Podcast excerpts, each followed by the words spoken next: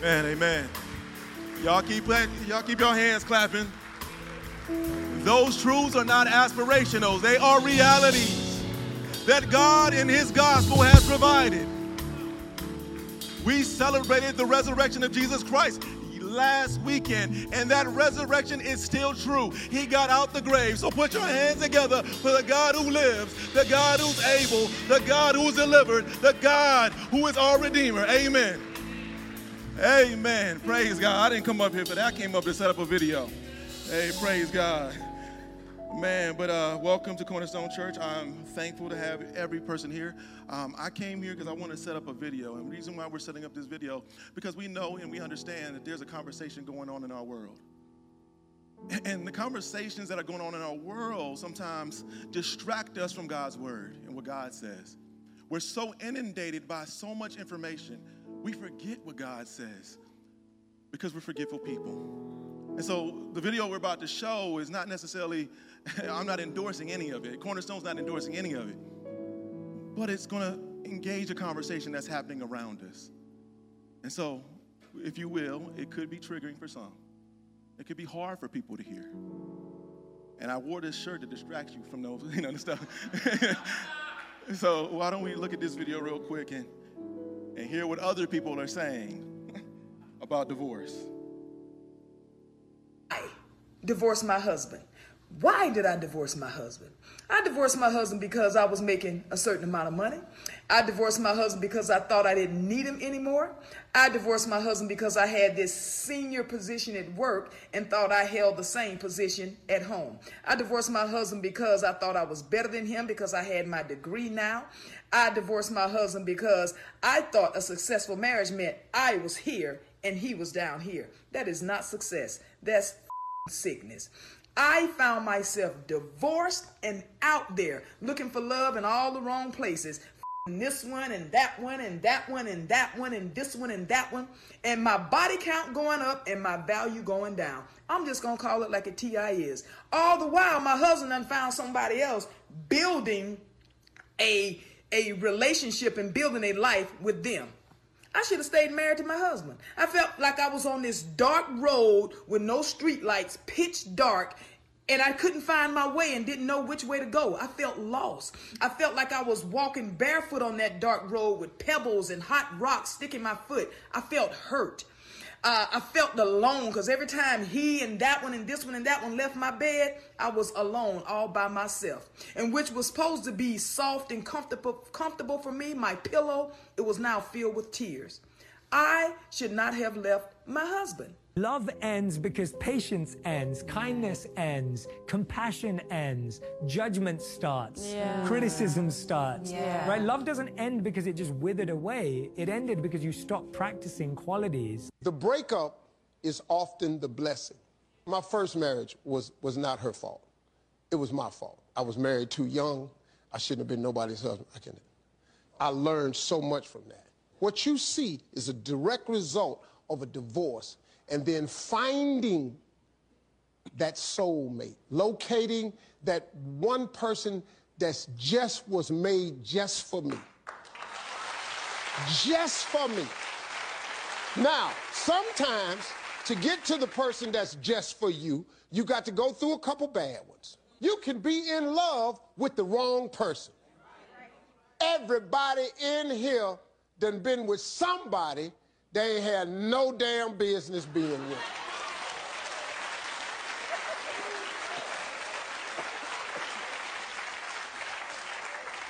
and then somehow you end up with the right one. The number one reason people gave for divorcing was this Pastor, we're just, quote, incompatible. That was their reason. We're just incompatible. Friends, there's no such thing as incompatibility. It's a term made up by divorce attorneys to justify divorce. We're all incompatible because we're all different. Nobody's going to be completely compatible with you because nobody's exactly like you. So no matter who you're with and who you marry, you're going to be incompatible. The truth is, you can get along with anybody that you choose to get along with, and you can choose to love anybody that you choose to love. Now, if I were to summarize thousands of hours of marriage counseling in two words, this is going to save you a lot of money. Here are the two words you need to hear that will make your marriage a success. Grow up! Stop being an irritating little immature, I won't say the word. It's immaturity that causes marriage to die. It's not incompatibility, it's inflexibility. I want what I want, and I want it now, and you want what you want, and neither of us are old enough, mature enough, smart enough, spiritual enough to change. And I am willing to let this thing die, then, then change. And you're willing to let this thing die, then change. It has nothing to do with incompatibility. God forbid your husband would come home tomorrow and say, I want a divorce. He serves your papers and you divorce inside of 90 days. Would you keep those 60 pounds on? No. Why? Because I got to get back out there, I guess. oh, damn. So basically, you're telling your husband is because the the the the the price for you staying in this marriage is me having this additional 60 pounds. But if you were to leave me, I'd lose it. So if you pay women to leave marriages, the more girls are going to do it. They're paid through child support and through the government.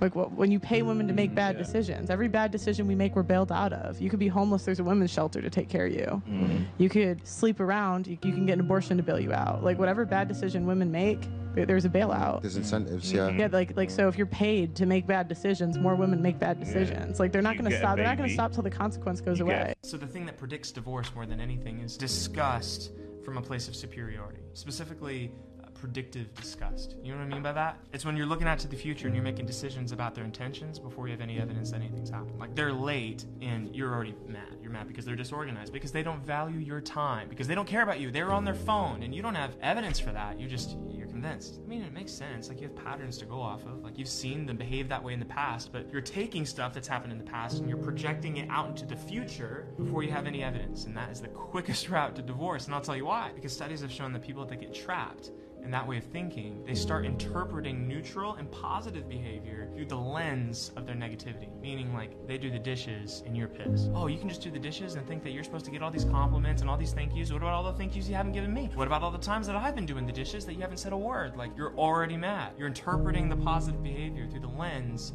of your disgust. And you might be thinking, like, well, what am I supposed to do? Just dote over them for every tiny little positive thing that they do? And I want you to pause for a second and evaluate yourself. Like, you're working out of past resentments, aren't you? The energy that you're bringing to that interaction of the dishes or whatever, that's not about the dishes, that's about the past. And you need to bring up the past directly instead of indirectly through venting all your anger through the dishes. Predictive disgust through the lens of superiority is the fastest route to splitting up, the fastest route to divorce. Well, it seems like, now it's always hard to come back from these videos, amen because they say a lot. And again, it's it's a challenge because I think that as I step into this topic, um, I recognize that it's very painful for people, that, it, that it's very hurtful for people. And the subject of divorce is, is even debated amongst Christians. It's a hard subject because there's so much nuance to the conversation. But again, we've got to let God be true and every man be a lie. We've got to speak the word of God and we've got to do it carefully and consider all the nuance. And so, what I want to tell you today is I got 45 minutes and I can't deal with all the nuance. So, what I want to do is I want to start the conversation. Can I do that for us today? And, I know that it's going to be hard because I might leave some things out. But I believe God's word speaks clearly to what we should be believing and thinking about divorce. And so, if you will, um, you can stand and we're going to open our Bibles up to Matthew 19 and hear what God has to say about divorce and, and other subjects as well. Um, and when you get there, say amen. Matthew 19, verses 1 through 12, it says, When Jesus had finished saying these things, he departed from Galilee and went to the region of Judea across the Jordan. Large crowds followed him and, healed, uh, and, and he healed them there. Some Pharisees approached him to test him. They asked, Is it lawful for a man to divorce his wife on any grounds? Jesus says this Haven't you read, he replied, um, uh, that he who created them in the beginning made them male and female. And he, and, he, and he also said, For this reason, a man will leave his father and mother and be joined to his wife, and the two will become one flesh. So, they no longer uh, uh, they, they, no longer uh, two they are no longer two but one flesh therefore what god has joined together let no man separate no, no one separate why then they asked him did Moses command us to give divorce papers and send her away? He told them, Moses permitted you to divorce your wives because of, of the hardness of your hearts. But it was not like that from the beginning. I tell you, whoever divorces his wife except for sexual immorality and marries another commits adultery. His disciples said to him, If the relationship of a man and his wife is like this, it's better not to marry. He responded, not everyone can accept this saying, but only those who, whom it is given. For there are eunuchs who were born that, that way from their mother's womb. There are eunuchs who were made uh, by men, and there are eunuchs who have made themselves that way because of the kingdom of heaven. The one who is able to accept it should accept it. Let's pray. Father, we thank you for your grace, your mercy. Uh, thank you for your love. God, we recognize that there's a lot to be said here because it's 12 verses. But Father, I pray, Lord, that you would hide me behind your cross. God, there's nothing that I can add to your wisdom. But Lord, we ask of your wisdom, and you said you were generous to give it, so give it in abundance, Lord, today. Allow us to hear your voice today and let it, allow us to hear your voice clearly, God. Father, we thank you for your Holy Spirit because your Holy Spirit is present. So let it speak. It's in Jesus' name. Amen. You may be seated. I want to be honest with you guys today, um, if I can. I struggle with the subject of, divorce. I've been up really late in the early mornings just, just trying to wrap my mind around it. And, and, and, and, I want to tell you why I struggle with it because I have been impacted by divorce. Now, now, it's part of my story. I haven't been divorced myself, but I'm a product of divorce. I, I grew up in a single parent home, and many of you guys know that, but let me tell you why I grew up in a single parent home. Let me give you the story, if I can, for a second. I didn't grow up in a Christian home, that's for one, amen. I, my mother and my father, and this is very hard for me, y'all, had a very abusive relationship in marriage. My father was the abuser. Um, and I can't think of a moment I was ever safe with my father. My father was mentally, verbally, and physically abusive. He was an angry man. He was, he was so mean. He continued allowed his anger to boil over to a point where it usually ended, up, uh, ended, ended in one of us uh, becoming his punching bag. I was scared of my dad. I was scared of my father. That's hard to admit, but it's true. I remember I was five years old, and this is kind of the, how the story goes. And me and my family were sitting around the TV, me, and my siblings and my dad were sitting around the TV, and my mother was gone somewhere. I don't remember, but I was five years old. I'm not supposed to remember, amen? And I remember sitting there, and we were watching a news. Uh, we were watching, watching the news, and I remember there was a conflict. There was a war going on of some sorts. I don't even remember. I'm five years old. I'm four years old. I'm just watching TV because it's colorful and it's pretty. Amen. And I remember there was like some conflict in the war, and I remember there were people who were deceased being put in boxes. And I remember my dad turning to us, me and my siblings, and these words still haunt me. He said, If you guys don't start behaving, I'm gonna put you in a box too.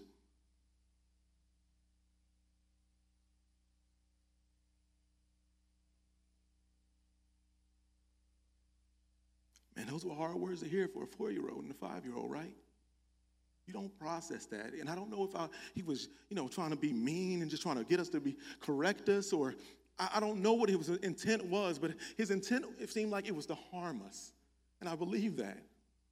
And I believed he was going to harm us. So the next day we told my mother. We, we told her and we, and we ran to her and said, Mom, and I remember my mother's face. I remember her concern. I remember her coming to me, the youngest child in our home, four or five years old, and say, Mo Muhammad, that's my name, my real name is Muhammad McGovern name. Did your dad really say that? I said, Yeah, mom. And I'm, i have, a, I have a vivid way of telling things, right? And I, and I told her all the details because I was an honest kid, at least, you know, I, I said everything. And I saw the look in her face change, the countenance. And immediately we packed our bags and we left. And we hid from my dad. Eventually, uh, my mom would divorce my dad and she would get a restraining order against him.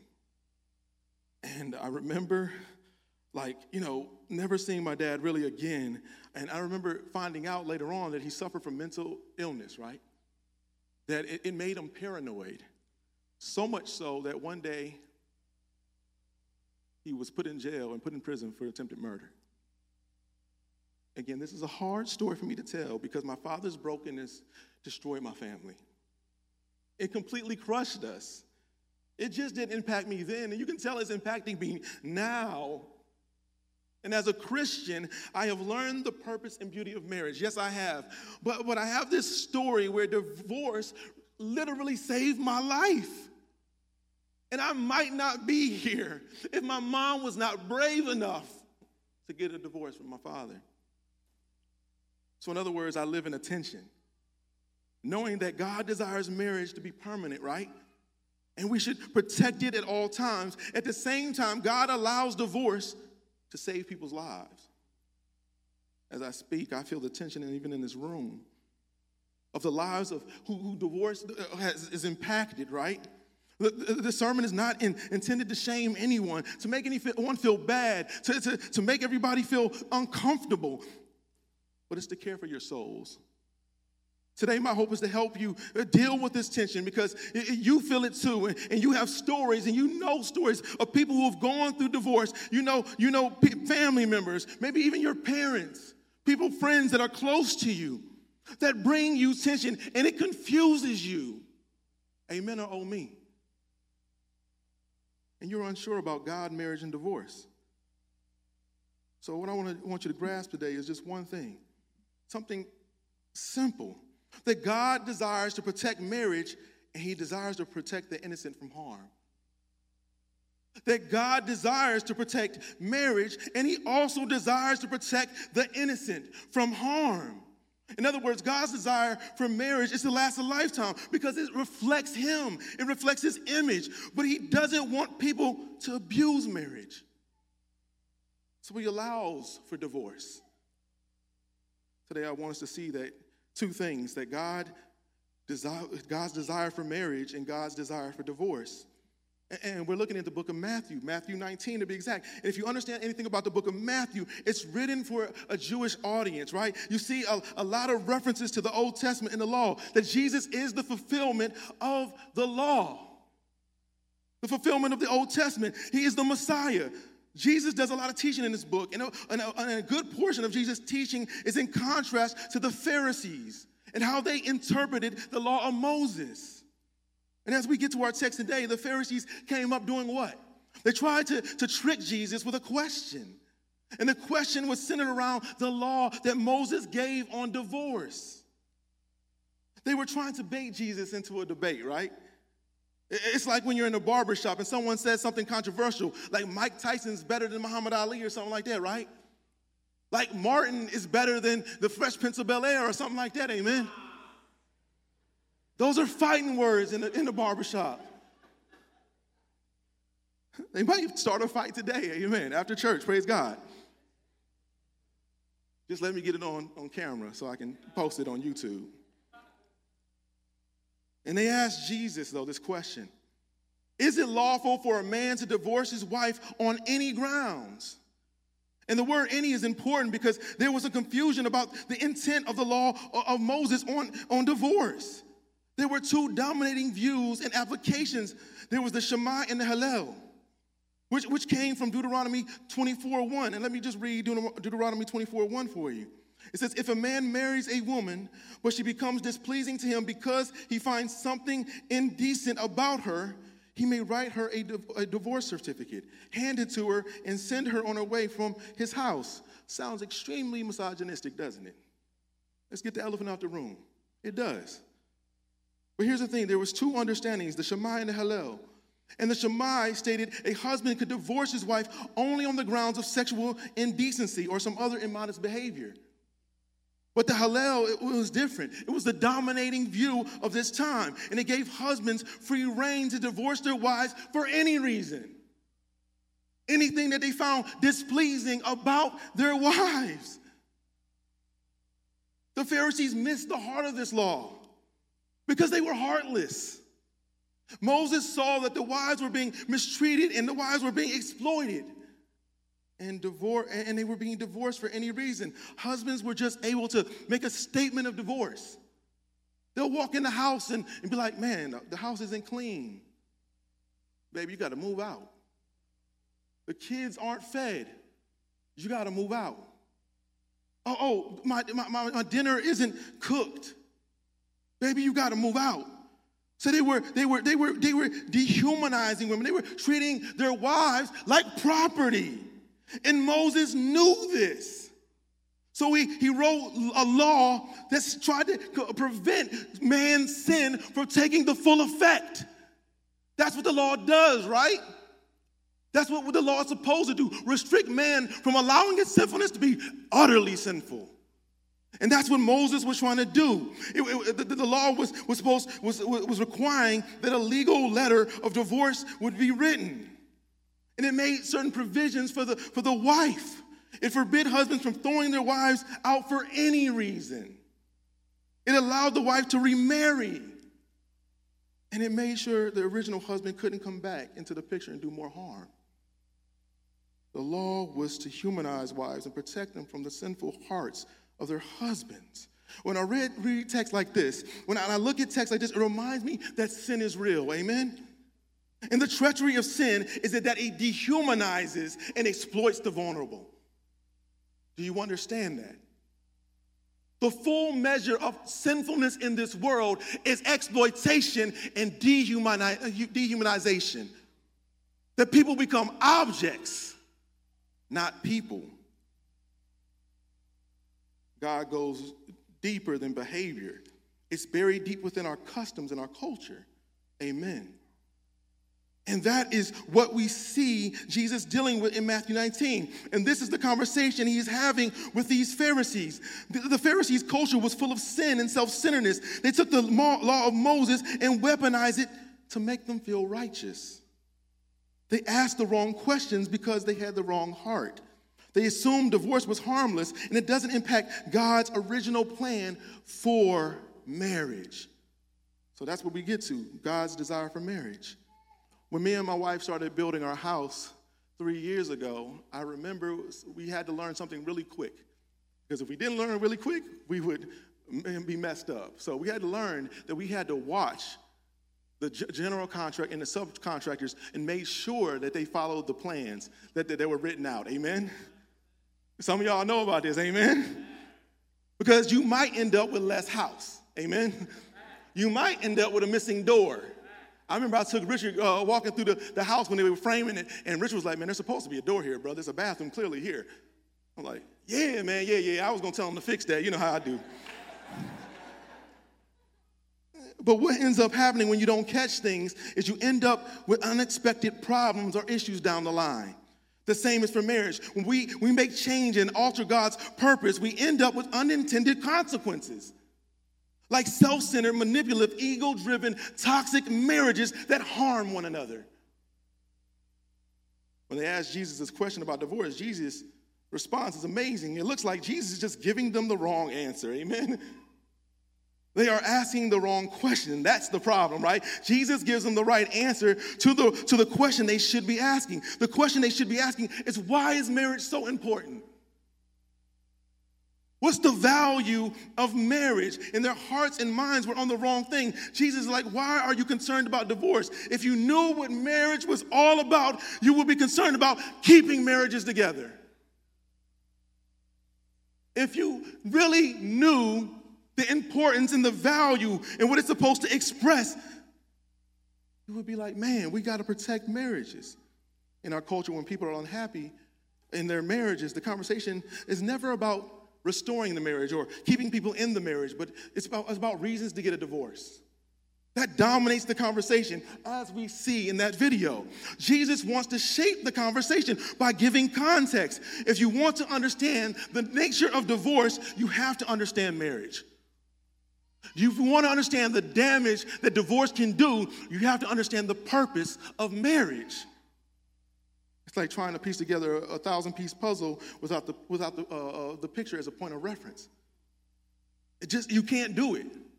If you want to pull your marriage back together, if you want to stop having a marriage that is toxic and evil and self seeking, you've got to look at God's design. If you want to guard against divorce, you have to look at what God's purpose for marriage is. Most marriages in the church are failing because they don't live in and out of the reality that God has called their marriages to express. This is what Jesus is pointing to, right? He's pointing the Pharisees to see the beautiful picture and the reality of that marriage is supposed to express. Jesus starts his statement by paraphrasing really Genesis 2, uh, 2 18 through 24. Jesus goes back to God's design for marriage. He's giving the origin story to help them remember the importance of marriage. That God created both male and female in his image. The humanity, what was created in the image of God. Jesus reminds us that God is the creator, He's the designer. He created us in His very image to reflect His image. That's why God created us, so that we would image Him, that we would look like our daddy. Amen the very nature of the Godhead. God created us to by his love, to receive his love, to reflect his love to one another. God's nature has always been to sacrifice, share, and concern himself with the welfare of others. I said that last time when I preached about marriage. God's nature has always been that way. And He, he created us male and female so that we would uh, be not concerned or overly concerned with ourselves or self seeking, but that we would give out love, that we would give out care, that we would nurture, that we would serve, that we would think about somebody else besides ourselves.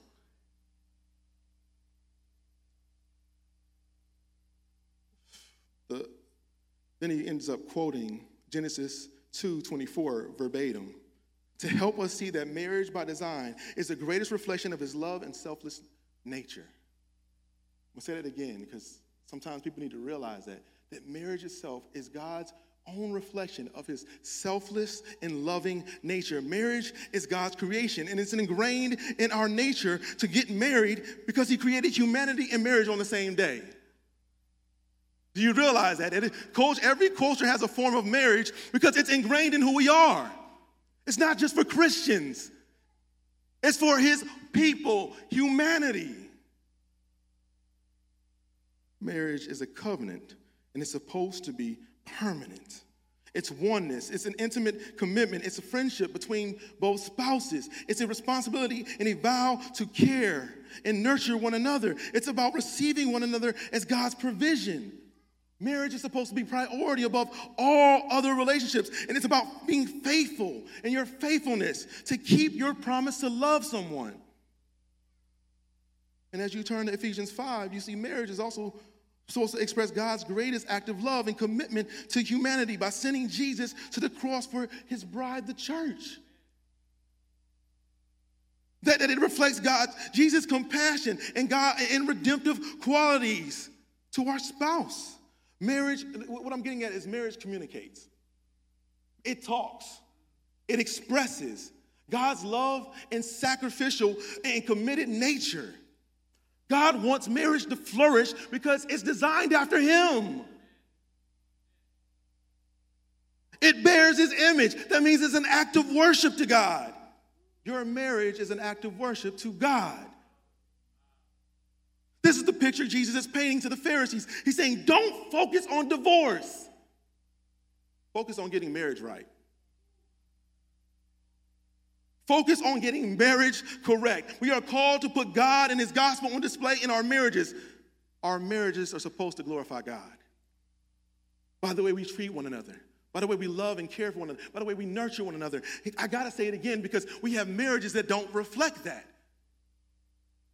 in our church. What does your marriage communicate? What does your marriage communicate? For the married folk, what is your marriage saying to others? What is it even saying to our single people? When we look at our marriages, what do people see? Do they see love, grace, charity, forgiveness, care, nurturing, safety, and commitment?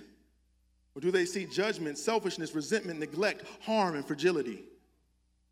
Single folk, let me ask you a question. Why do you even want to get married?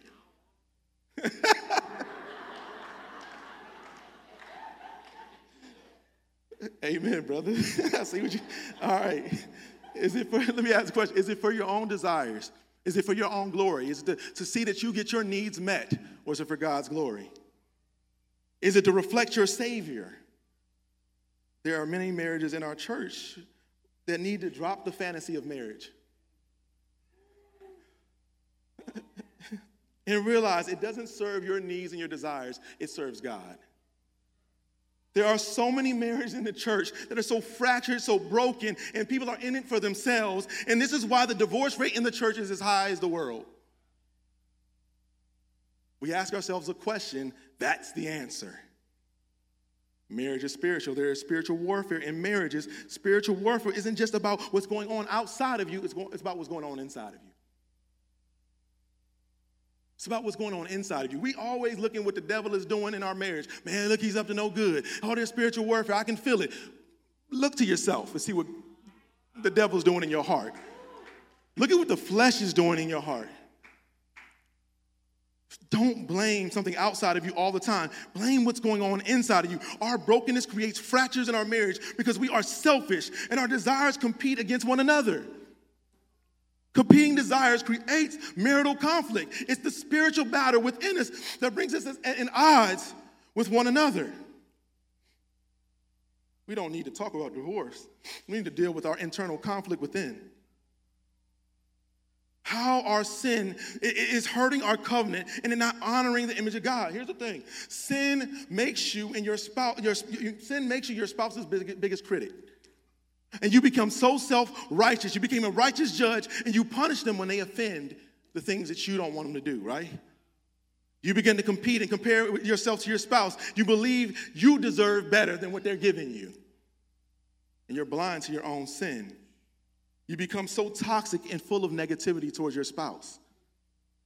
You go all bad on your spouse and you hold them to a standard that you won't even keep yourself or some arbitrary scale uh, that, that you create that, that it's not God's standard.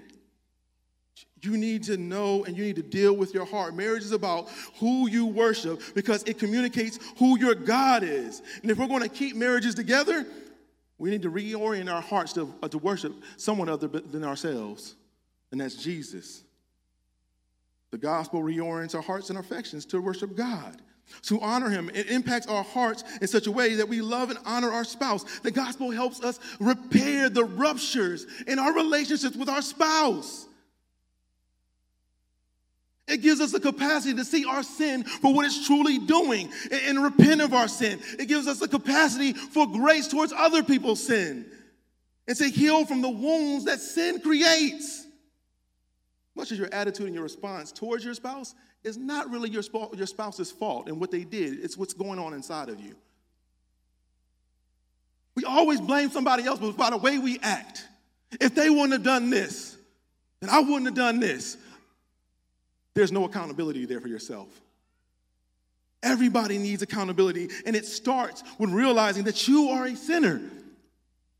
And you need the gospel to repair your heart. The problems in marriage start when the heart of each spouse uh, both give in into the, the selfishness. And then that's when the breakdown of the marriage happens. You need to see how many times you are part of the problem, not your spouse. The Bible teaches us to look at the, the plank in our own eye and don't worry about the speck in the other person's eye. But we're so busy trying to take the speck out of somebody else's eye. Amen or oh me? Amen. We see Jesus' desire for divorce as well. So here's how the Pharisees respond to Jesus. He show, and it shows how callous their hearts really are. Jesus quoted God's word, and they still doubled down. They actually misquoted Moses. And they, and they misunderstand Moses. Then they say this to Jesus. He says, Then why did Moses command us to give divorce papers and then send her away? That's how I think they sound in my head. That's how they sound in my head. Weird, man.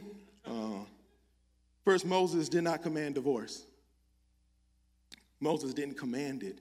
Moses gave boundaries for divorce because he saw how people were being abused and using it to treat, to threaten people and treat it and, and treat and treat people like they're punishing them. Threatening your spouse with divorce is a threat to harm them and to, and to harm the marriage. It's using divorce as a punishment. Divorce is not supposed to be a punishment. This, man, I'm tired of couples coming to me and they're telling me, hey man, my own wife had this conversation and, they, and she brought up divorce. Why? And I heard the conflict and I was like, man, look, brother, there, there's no real problems, but y'all need to be godly. Man, I ain't gonna lie, man. Uh, your boy Rick Warren was tripping up there. But at the same time, he was telling the truth. But I think he, he did it in a reductionistic way that maybe is not very helpful to some of us in here. He says, Grow up. Some of y'all like, What does that mean? How do I grow up? And I gave you the answer just a little while ago. It's allowing the gospel to really impact your heart. And so here's the thing the, the, the, the, the Pharisees were treating divorce like it was a punishment. Anything that would go wrong and displeasing to them in marriages, they would they'd be ready to call it to call it quits. Divorce should always be the last option and a limited option in a marriage because it is dangerous to the marriage. So here's the thing Jesus is saying the divorce, that divorce is a dangerous thing in the hands of dangerous people. Divorce is a dangerous thing in the hands of dangerous people. I have children, and you know, three of them really. Um,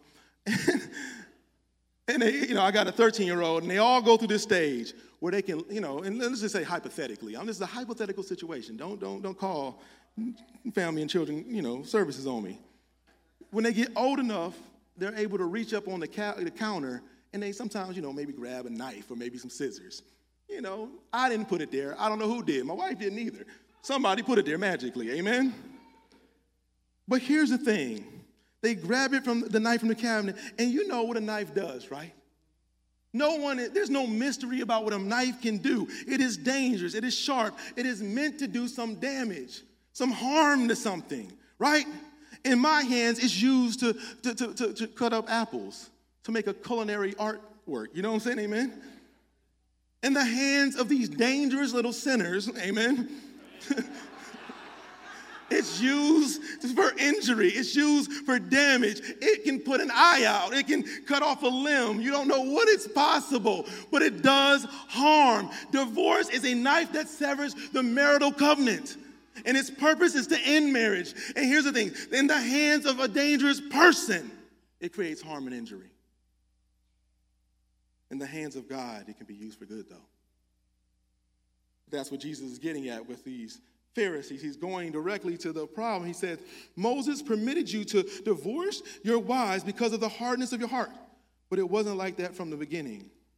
Jesus saying divorce is caused by sinful and unbelieving hearts. One's, uh, uh, uh, when your one spouse allows selfishness to dominate their hearts, when their sin is unrestrained and unrepented, when a spouse attacks the marital covenant, we, that's what happens is divorce. We should grieve the reality of divorce, honestly, y'all. Divorce should be grieved because, eh, because it's caused by sin and brokenness and it ends marital unions. Here's the thing divorce, like, just like anything, like death, like anything that happens on this side of eternity, it wasn't part of God's original plan. It was not part of God's plan for marriage. But in the garden, what happened? Genesis 3 sin comes into the world, and divorce comes into the world. And, and, and, here's the thing how do we know that in Genesis 3 sin comes in the world and divorce? At the end of Genesis 3, what did God do? God divorces us. We sinned against him. And what did he do? He separated us from him, himself in the garden. But what was his intent by separating us? by divorcing us, for breaking fellowship with us, breaking communion with us. It was to protect us from the harm that our sin was doing and will do. He protected us from eating from what? The tree of life, so that we, we would live separate from Him. God was, He used divorce again for, for our good. So divorce is destructive. God Himself used it, but God used divorce for our protection. He allows it to us to use it to protect ourselves. The tension of divorce is that it is a knife and it is dangerous, but God allows it to protect us from the dangers of harmful sin. Divorce is dangerous, but it is only harmful as it is in the hands that you put it in. Divorce isn't always harmful in human hands. Sometimes it could be necessary to sever the marriage, especially if the sin is severe, unrestrained, and unrepented. What I'm not saying is that marriage is to be sinless, because in marriage we are always dealing with the effects of sin. Amen or oh me? Sandy, you can say amen loudly. That's my wife.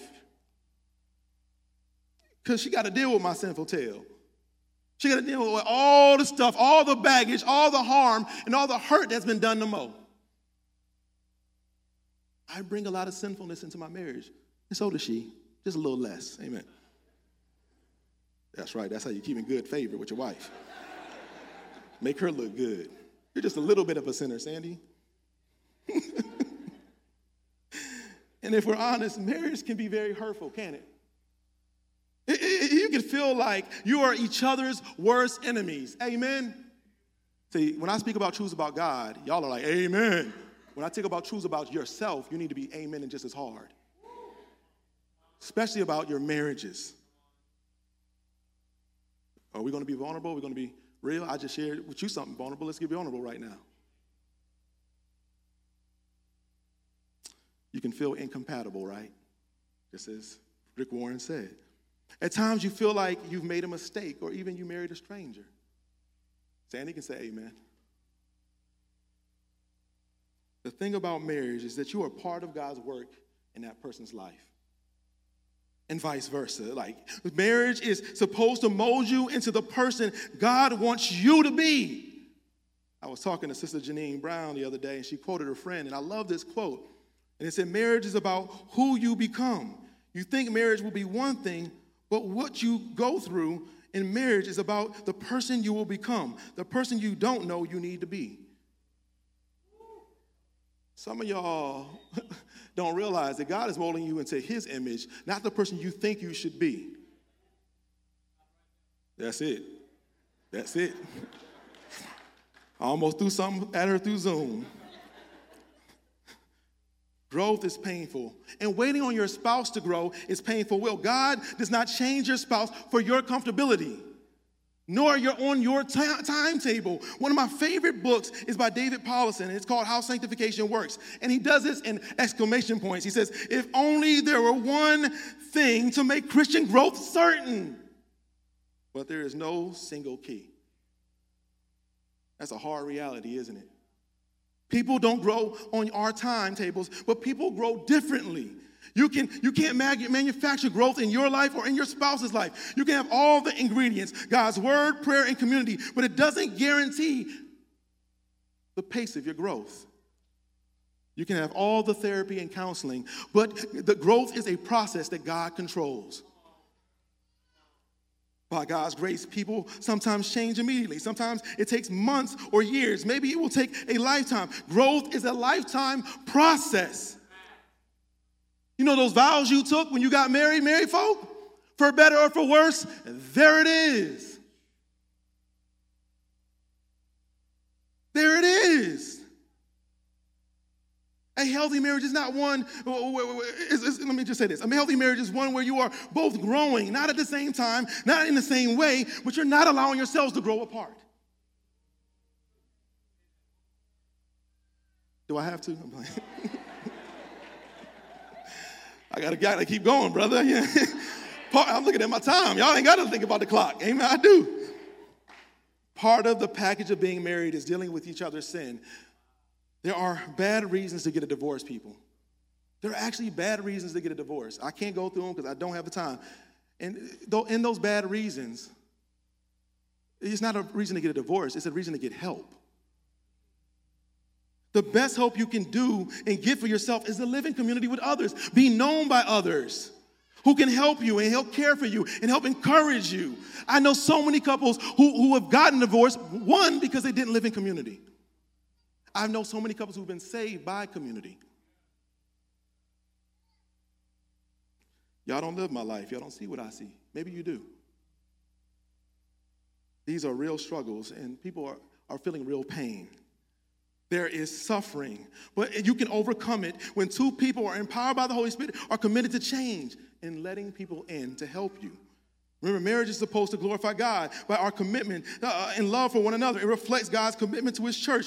Here's the thing divorce protects the innocent spouse and kids from the harm and damage severe sin can do. Some sin has a way of destroying marriage even before divorce is even considered. And I'm not trying to be judgmental, but it's true.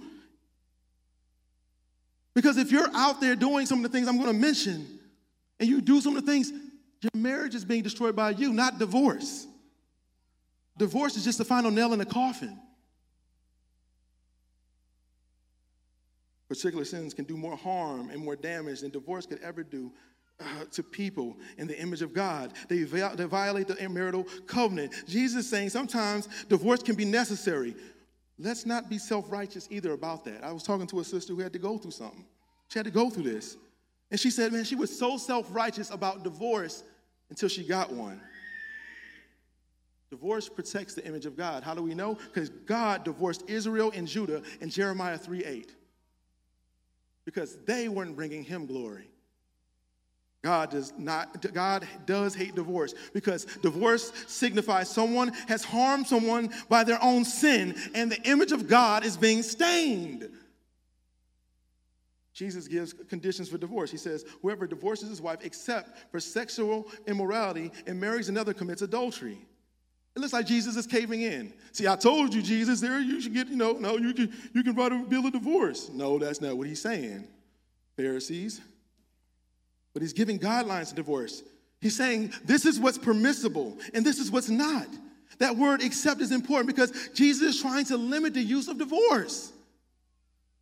And he mentions sexual immorality. And Paul in 1 Corinthians 7, he gives an additional permission for divorce, which is abandonment. And those are the two prominent views that I'll get to touch on today. I know this is something that people debate about. But if you're the one of the clearest things I know by reading, and I did a lot of reading, a lot of research on this, that those are the two dominating views. And there's nuance. And that's the biggest challenge to all this, right?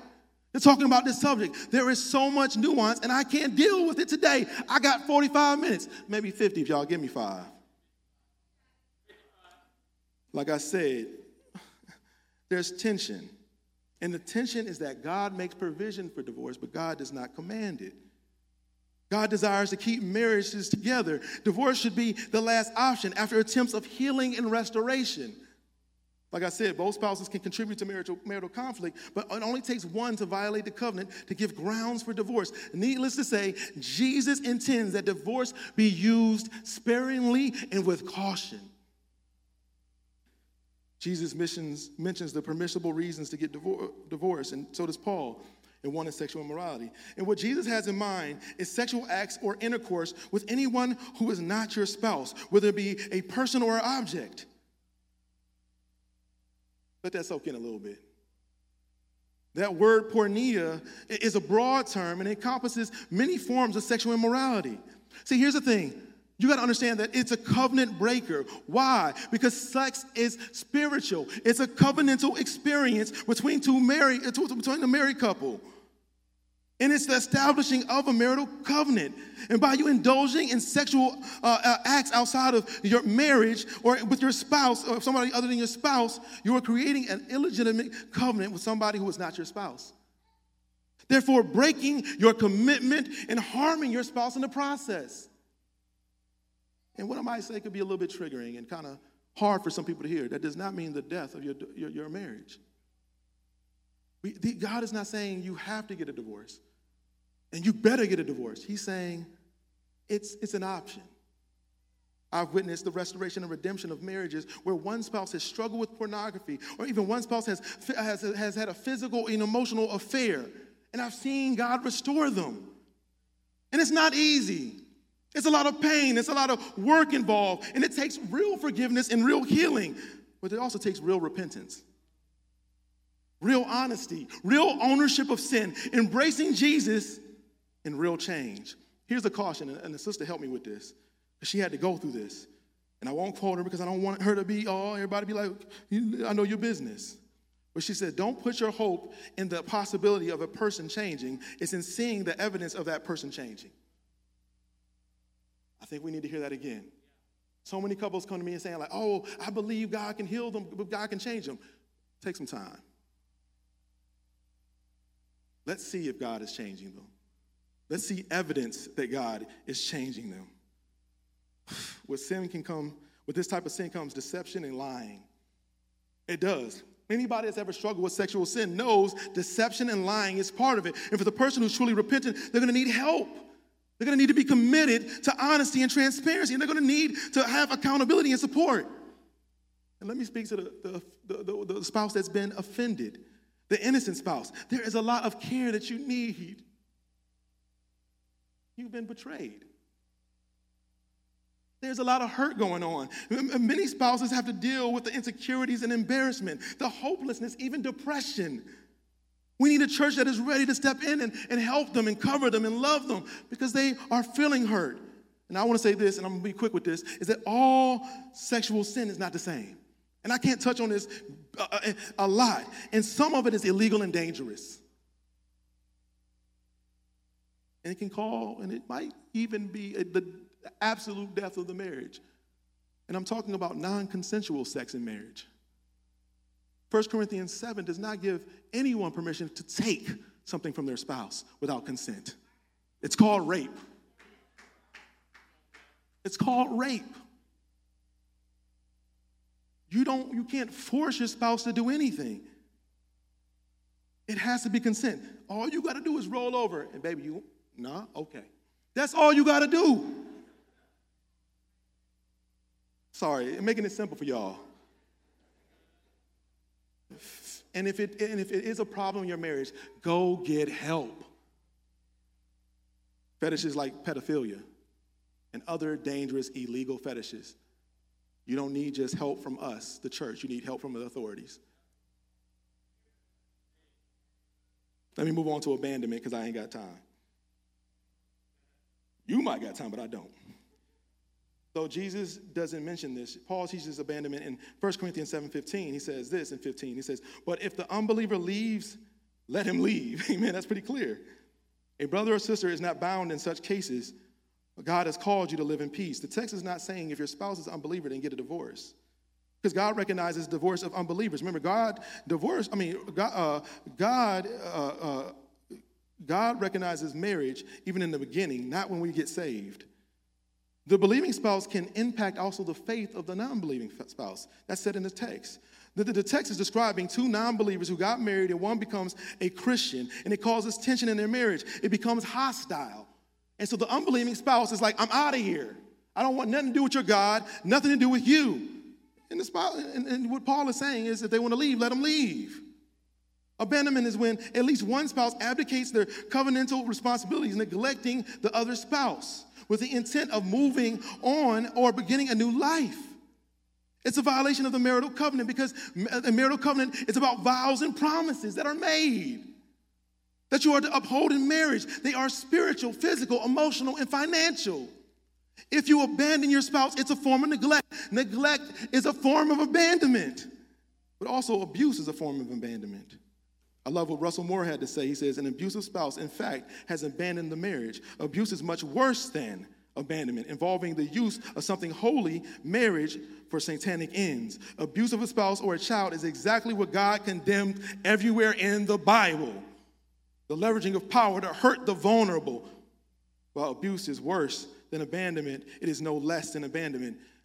It's sad today in our Christian culture, we want people to stay in marriages where they're being hurt and harmed. That's what I hear. We already know what's going on in the culture. You're telling people to stay in marriages where they're being harmed or hurt, to go back to a husband who will not repent of his sin. Some have made the argument this is only in the case of an unbelieving spouse. If they leave, neglect, or abuse a, a, a, a, believing spouse. But I love T. Evans, man. My boy T. Evans said it in his book, Divorce and Remarriage, and I'm paraphrasing that a spouse who abandons, neglect, uh, or, or, or, or leaves, or is abusive is a sign of spiritual death. Of being an unbeliever. If a spouse is living in active rebellion to God, living outside the gospel, they do not respond to God's word, they refuse to obey and get help, they persist in their ways, they, they will not repent of their abuse, their neglect, they should be considered spiritually dead. And we see this in 1 Corinthians 5, where they had to deal with a situation where somebody would not repent of their sexual sin and their abuse, and, they, and the church had to make a judgment that they were, they, they, they were considered spiritually dead. That's the look, you got to have the church involved, my friends, if you're having marital problems. The church has to be involved. Community has to be involved. Abuse doesn't have to be physical, it can be emotional or verbal. Any form of violence in marriage should not be tolerated. Abusive people can be manipulative and play the part and they can act like they're repentant. That's why you got to get out of there and get to safety and involve the community of believers and the, the authorities as well. And get, again, divorce is to protect the innocent for where people's sin does, uh, does more damage than divorce could ever do. And let me advocate for those who've been divorced because they've been abused and they've been uh, offended or violated through sexual immorality. There are people who have been harmed in our church like that. It was necessary for them to get a divorce. And we don't need to stigmatize them, do we? We shouldn't shame them, should we? It's not their fault. And I'm gonna say this to anybody who's been divorced, who's been harmed and hurt by sexual immorality or by abandonment or abuse or anything like that. It's not your fault. It's not your fault.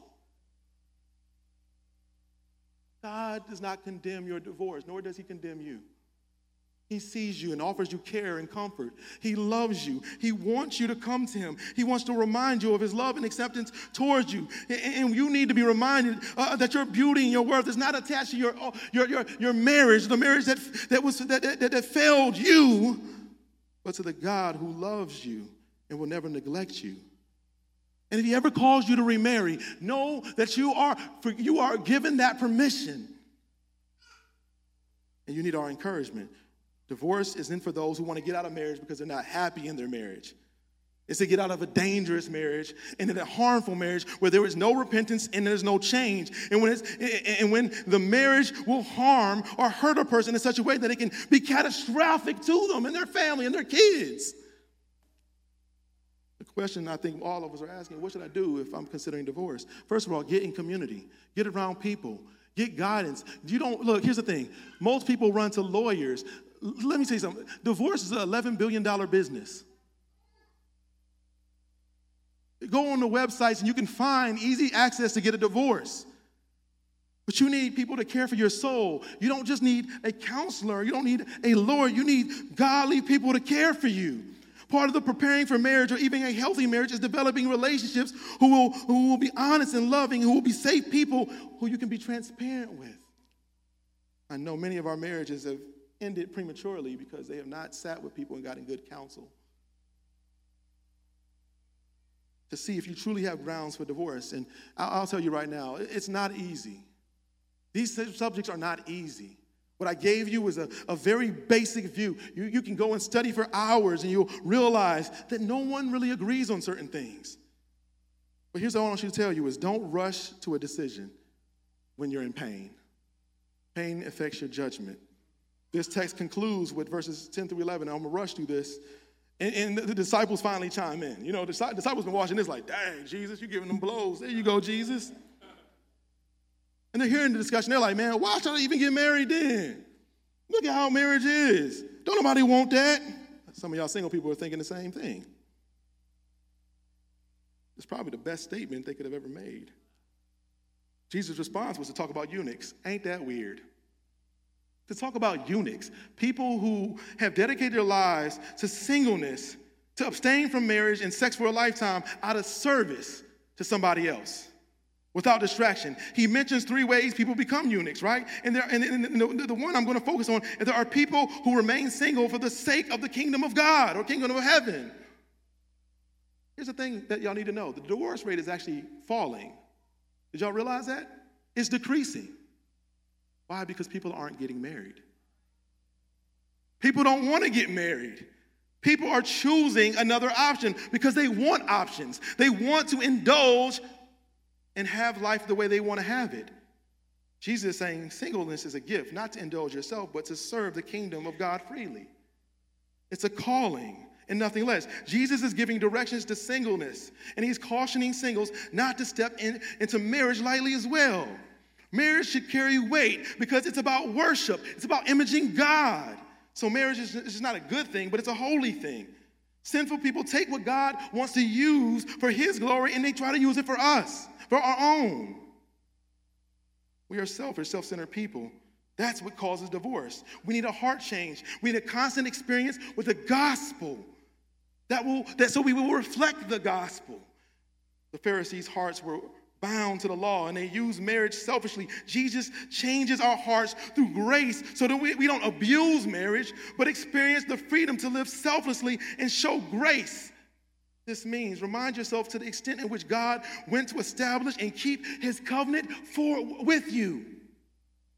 Continue to walk in the reality of what Christ has done, his selfless act of love and forgiveness towards you. Not just being aware of your sinfulness and repenting of your sinfulness, but receiving the grace that empowers you to live a lifetime of gratitude to the Lord. Receiving a grace that, that, that makes you live selflessly and sacrificially, and receiving a grace that, that, that warms your heart towards God's love so that you can walk humbly in service and love towards your spouse. You cannot forgive someone unless you know the depths of the forgiveness that you've received. You cannot love someone well unless you realize how much Jesus loved you. For those who have been harmed by sin, in the ways I've mentioned in our divorce, God affirms your divorce. I want you to hear that again. You don't have to live in shame and condemnation. Jesus sees your hurt. He affirms you. He knows your pain, and He's offering you healing. At the cross, you have your acceptance, your comfort, and your care from Jesus. If you know you've divorced someone un- un- wrongly, that's a real reality for people in this room. Know that there is grace for you too. God is a God of new beginnings. God is a God of resurrection. You might not be able to fix your past, but God allows the, uh, God heals your heart and directs your future. Allow Him to. And if this stirs something inside your heart, I want you to know we need to create a space to help others. Some of us, we can sit in these seats, say, oh, that's a good sermon, that, or, or, maybe y'all don't like my sermon. I don't care what you think, actually. Uh, but it should be stirring something inside of you. Some people in here know they need to create space for others who need to heal from the brokenness of the divorce they faced. Or maybe they're in danger, and we need to create those spaces too. Every other Friday, we're gathering together for marriage enrichment. That room should be filled. Because, eh, let's be honest, I'm a pastor. I know some of your marriages, or I can suspect some of your marriages are in trouble. During the pandemic, there was a 5% increase of divorce. It is decreasing, but people spend a little bit much too much time together. Babies were made, but divorce be, became more possible. And so here's the thing I want to encourage you to do create space for others. Understand that God wants to protect us from harmful marriages, but He also wants us to protect marriage. Pray with me. Father, we thank you, Jesus, for today. God, I know that this is a hard one for some people, and I don't want to act like this wasn't hard for me. I'm broken, God, before you. I have no answers but what you give me. To let those answers, the ones I hope gave clarity for others, Lord, resonate in their hearts. Change them, Lord, from the, from the inside out. I let them experience the grace of your love and the grace of your presence right now through your Holy Spirit. Father, change us all. Father, thank you. It's in Jesus' name. Amen.